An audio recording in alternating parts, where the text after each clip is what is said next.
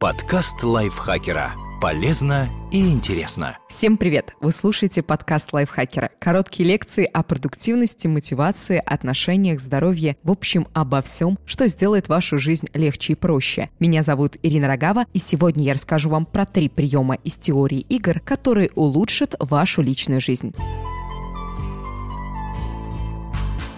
Теория игр – математический метод анализа, позволяющий четко предсказать последствия поступков, в том числе романтических. Судьбоносные встречи, любовь с первого взгляда, секреты успешных долговременных отношений идеально описываются теорией игр. Чтобы не быть голословными, пройдемся по распространенным ситуациям, которые переживает каждая пара, и проанализируем их с точки зрения математики. Результатом станет абсолютно точное понимание, как надо действовать, чтобы выиграть в любовной игре когда можно соглашаться на секс на первом свидании. Это одна из самых частых дилемм, над которыми раздумывают девушки, встретившие, как им кажется, мужчину своей мечты.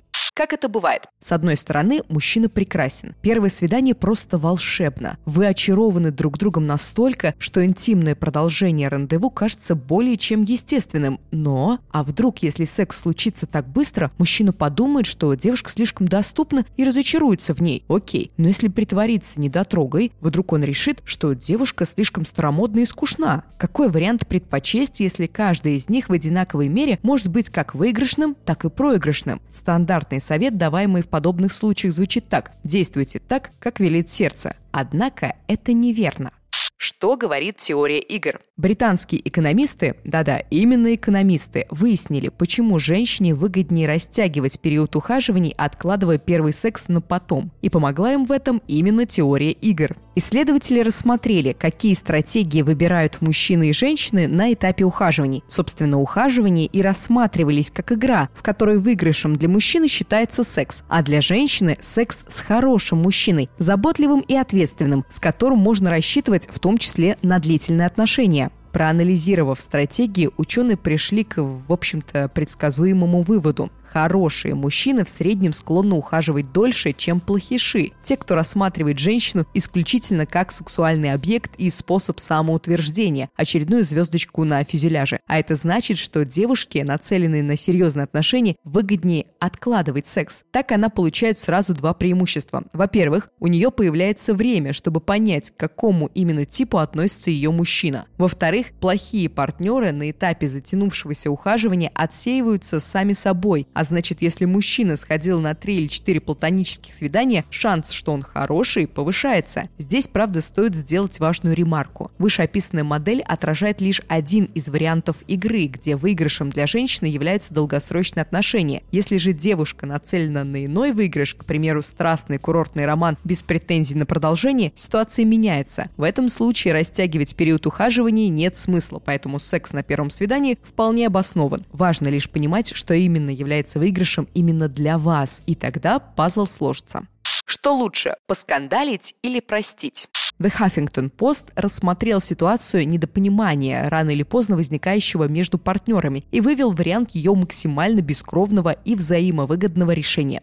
Как это бывает? Представьте ситуацию. Пятница. На часах 18.30, а на 20.00 у вас намечено свидание. Ради него вы уже отказались от предложений провести вечер с друзьями или родней. Как можно быстрее вернувшись домой с работы, вы приняли душ и теперь стоите перед шкафом, раздумывая, что бы надеть. Человек, с которым вы идете на свидание, важен для вас. Вы хотите произвести на него впечатление, поэтому наряд выбирайте тщательно. Тем более, что у вас заказан столик в лучшем ресторане города. Вы ждали этого дня с понедельника и теперь предвкушаете предвкушаете встречу. В этот момент тренькает телефон. «Прости, не могу разговаривать. На работе завал, давай встретимся в другой раз. Позже перезвоню». Разочарование, обида, даже злость. Вот что вы чувствуете в этот момент. Что дальше? Кажется, что вариантов всего два. Первый. Гневно высказать партнеру все, что вы думаете о нем и вашем испорченном вечере. Однако этот вариант чреват разрывом отношений, если партнер откажется признавать вину и извиняться. Второй. Несмотря на бушующую в душе ярость, сделать вид, что ничего особенного не произошло. Завал? Конечно, я понимаю, встретимся в другой раз. Но в этом варианте тоже есть риски. Если вы будете раз за разом прощать такое пренебрежение вашими интересами, в конце концов, вам сядут на шею. Так как же поступить, чтобы не ущемить себя и не поставить под удар отношения?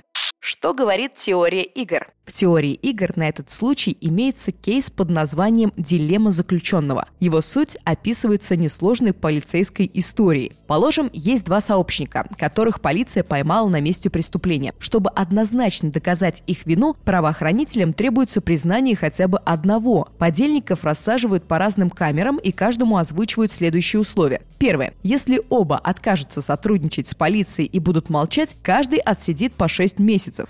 Второе. Если каждый чистосердечно признается, обоим дадут по два года. Третье. Если признается только один, а второй будет молчать, то первого сразу же отпустят на свободу, а второму впаяют целых 10 лет. На первый взгляд кажется, что оптимальная стратегия обоим дружно молчать, сотрудничать. Но это в теории. На практике же заключенные не общаются друг с другом, а значит, каждый из них не может отбрасывать риск того, что партнер сдаст его с потрохами ради личной свободы. Если один признается, то и второму лучше признаваться, чтобы не получить максимальный срок. С точки зрения теории игр, в этом случае оптимальный вариант – признаваться, то есть не сотрудничать друг с другом. Только таким образом каждый игрок гарантированно минимизирует свои возможные потери. Однако тут есть важное «но». Подобная стратегия предавать и ждать предательства от партнера оправдана лишь в том случае, если речь идет о краткосрочных отношениях. В дилемме заключенного подельники отказались от сотрудничества и разбежались с минимальными потерями. Скандалить можно, только если вам важно отстоять свои права и сэкономить нервы. Высказав все, вам не придется копить обиду и тратить лишнее время на переживания, а совместное будущее для вас вопрос десятый. Если же вы оба планируете продолжать отношения, наиболее выгодной становится честная игра, в которой которой вы повторяете действия партнера. То есть пока он сотрудничает, сотрудничаете, а когда перестает, в свою очередь отказываетесь от сотрудничества. В ситуации отмененного свидания наиболее рациональное решение, предлагаемое теорией игр, выглядит так. Вам следует выразить недовольство действиями отменившего рандеву партнера, ведь тем самым он отказался от сотрудничества. Однако, если за этим последуют извинения, возвращение к сотрудничеству, партнеры стоит простить и забыть о досадном инциденте.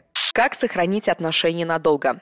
И жили они долго и счастливо. Некоторым парам удается этот трюк, некоторым нет. И здесь тоже важную роль играет та часть теории игр, которая говорит о грамотном сотрудничестве. Как это бывает? Чем дольше вы живете вместе, тем больше дилемм заключенного у вас накапливается. Вы не всегда понимаете друг друга. У каждого возникают обстоятельства, вынуждающие так или иначе ущемлять партнера. Поэтому без недоразумений и обид, увы, не обойтись. Что же делать, чтобы под этим грузом отношения не рухнули? Что говорит теория игр? Еще в 1984-м известный американский политолог Роберт Аксельрод издал книгу «Эволюция сотрудничества». В ней он сформулировал наиболее выигрышную стратегию, позволяющую сохранить долгосрочное деловое и политическое партнерство. Но к личным отношениям подход Аксельрода тоже применим. В общих чертах стратегия выглядит примерно так. Первое. Сотрудничайте с партнером, пока он сотрудничает с вами. Соглашайтесь с ним, идите ему навстречу, ищите компромиссы, доверяйте и не изменяйте. Второе. Выражайте недовольство, если сотрудничество прекращается. Если партнер не выполнил данное вам обещание, в одностороннем порядке отменил запланированные обоими события, нагрубил вам, вашим родным или в чем-то обманул, важно четко и недвусмысленно озвучить, что вы недовольны этим фактом. Это является своеобразным манифестом. Вы тоже объявляете, что готовы отказаться от сотрудничества. Третье. Прощайте. Если после вашего манифеста партнер выразил желание вернуться к сотрудничеству, извинился, исправил ошибки, тоже возвращайтесь к сотрудничеству. В общем, ведите себя как партнер в предыдущем раунде игры. Повторяйте его ходы. Четвертое будьте открыты. Для взаимовыгодных отношений важно, чтобы партнеры понимали мотивы и намерения друг друга. Поэтому не стоит манипулировать, обманывать, следить, тайком читать переписку, обижаться, не скажу из-за чего, догадайся сам, и мстить из-под тяжка. Чем более вы ясны и открыты, тем проще партнеру вас понимать. А вот понимание – тот самый ключик к сакраментальному, и жили они долго и счастливо, без чего не мыслим любовный хэппи-энд. Надеюсь, этот выпуск был для вас супер полезным. Если это так, не забывайте подписываться на наш подкаст, ставить ему лайки, звездочки, писать комментарии и делиться выпусками с своими друзьями в социальных сетях. Этот текст написала Екатерина Комиссарова, озвучивала его я, Ирина Рогава. Слушали, как всегда, вы, наши слушатели. Спасибо вам еще раз за это. Я с вами прощаюсь до следующего выпуска. Пока-пока. Подкаст лайфхакера. Полезно и интересно.